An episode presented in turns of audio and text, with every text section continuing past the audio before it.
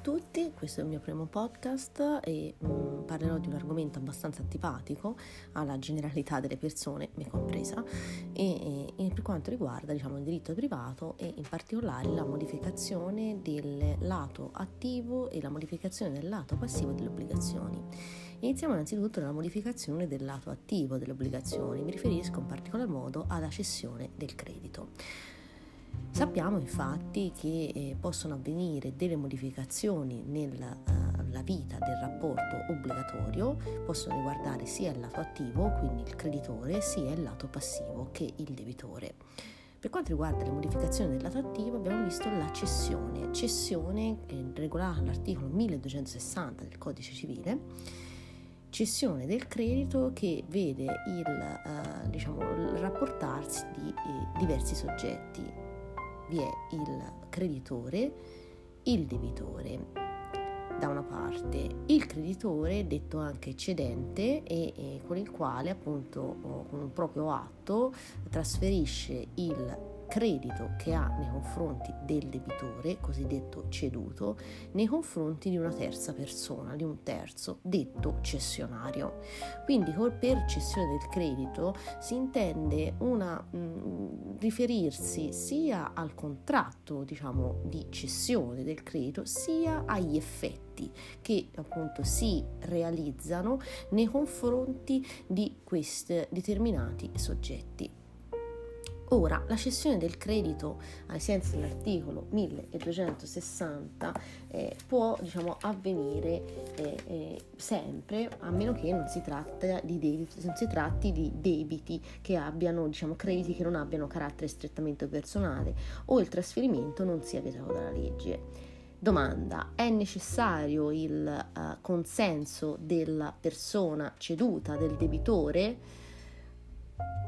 No, nel senso che il, la cessione del credito deve essere notificata alla persona del debitore e, e, ne deve essere quindi a conoscenza perché eh, per evitare appunto che il debitore paghi nelle mani del cedente e paghi anche nelle mani del cessionario.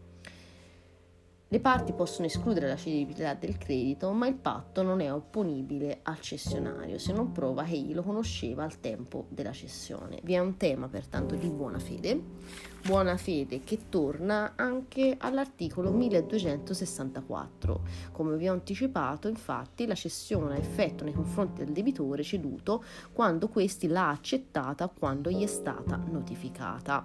Tuttavia, anche prima della notificazione, il debitore che paga al cedente non è liberato se il cessionario prova che il debitore medesimo era a conoscenza dell'avvenuta cessione.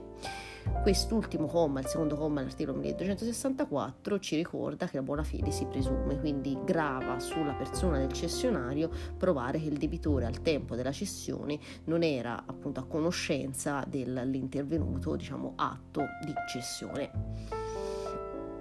La cessione del credito si differenzia da altre figure di modificazione del lato attivo dell'obbligazione, quale ad esempio la delegazione attiva. Delegazione attiva che non è presente all'interno del codice civile, ma è frutto di un'elaborazione dottrinale diversa appunto dalla delegazione passiva che invece appunto è prevista dall'articolo 1269 del codice e la delegazione attiva si distingue dalla cessione del credito in quanto in tal caso non è il, uh, il creditore in questo caso è, è, c'è due figure sostanzialmente perché vi è sia il creditore che il cedente che il creditore cessionario. Quindi sostanzialmente è il creditore che dà mandato al debitore di pagare nelle mani del terzo nelle mani del terzo. Quindi a questo punto il debitore partecipa direttamente all'accordo, a differenza della cessione del credito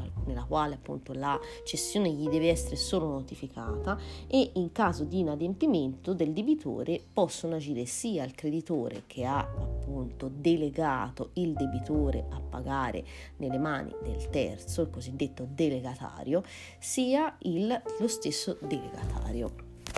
Queste per quanto riguarda la, uh, diciamo, le, le, modificazioni del lato attivo senza uh, soffermarsi su altre storie e ci vediamo la prossima volta.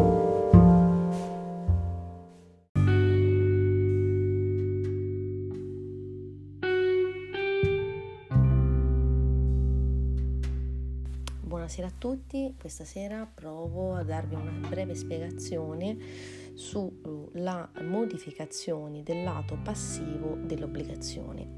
Ieri abbiamo visto la, uh, le modificazioni del lato attivo dell'obbligazione, in particolar modo abbiamo visto la cessione del credito regolata dall'articolo 1260 e seguenti del codice civile brevemente il ricapitolo o diciamo i tratti salienti di questo istituto in cui appunto è un contratto bilaterale in quale appunto il consenso del debitore non è necessario però è necessario notificare la cessione del credito in quanto bisogna evitare che il debitore paghi nelle mani diciamo, del creditore eh, cedente o del creditore cessionario quindi evitargli il doppio pagamento e eh, l'accettazione diciamo, del, uh, della cessione del credito nel, nella persona del debitore avviene o, o può essere, diciamo, può essere mh, inquadrata o come un riconoscimento di debito oppure come un atto unilaterale recettizio a forma libera, non è necessario che vi sia la notifica da parte dell'ufficiale giudiziario. Oggetto della cessione del credito può essere un dare, un facere, ma anche un non facere, può essere anche un'aspettativa di diritto, non anche la speranza, perché la mera speranza di un diritto di credito non ha cittadinanza nel nostro ordinamento giuridico. La cessione può essere prosolvendo o prosoluto è prosolvendo quando questa si estingue nel momento in cui si esegue il pagamento. Allora, nel caso in cui il cessionario non riesca a recuperare diciamo, quanto è stato ceduto, allora il cedente dovrà rispondere nei limiti di quanto abbia ricevuto e anche gli interessi e le spese che abbia dovuto utilizzare per escutere il debitore. Così non è nell'ipotesi in cui diciamo, questa garanzia viene meno, nell'ipotesi in cui il cessionario si sia reso negligente e quindi non abbia scusso per tempo la, uh, diciamo, il, il, debitore, quindi nell'ipotesi in cui questi, l'insolvenza del debitore eh, dipenda appunto dalla negligenza del cessionario. Allora, in tal caso la garanzia del cedente viene meno. Nell'ipotesi in cui vi siano cessioni, più cessioni, vale sempre il principio prior in tempore potior in iure, quindi eh, sostanzialmente è necessario che vale prevale quel eh, documento dalla quale emerga appunto la cessione del credito che vanti una data certa. Questo per quanto riguarda quindi brevemente la cessione del credito, quindi la modificazione attiva, la modificazione del lato attivo dell'obbligazione.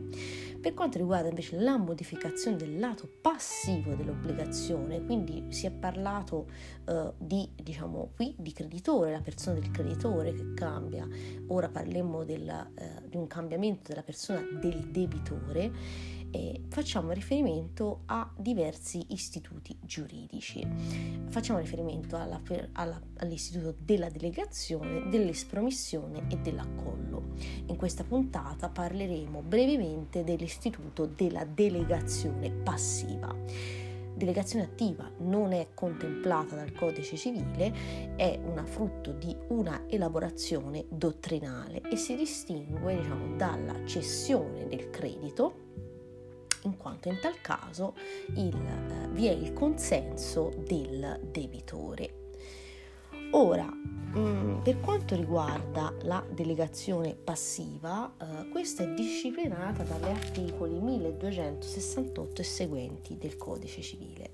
Si suole distinguere tra eh, la delegatio solvendi e la delegatio promittendi. È un rapporto trilaterale. Ad esempio, adesso parliamo della delegatio solvendi vi, è, appunto, vi sono due rapporti, vi, un, vi, sono tre figure, vi è un delegante, un delegatario e un deleg- delegato. Chi sono questi soggetti? Il delegante è debitore e al contempo creditore. È debitore nei confronti del delegatario. È creditore nei confronti del delegato. È l'ipotesi dell'assegno bancario l'ipotesi quindi del delegante che abbia nei confronti del delegatario, quindi abbia un debito nei confronti del delegatario e questo rapporto viene denominato rapporto di valuta. Il delegante però ha un rapporto anche con delegato che in questo caso assume la veste della banca, è la banca. In questo caso quindi il delegante ha un credito, vanta un credito nei confronti del delegato e questo rapporto si chiama rapporto di provvista. Ora, delega, nella delegazio solventi il delegato, cioè la banca, può anche non accettare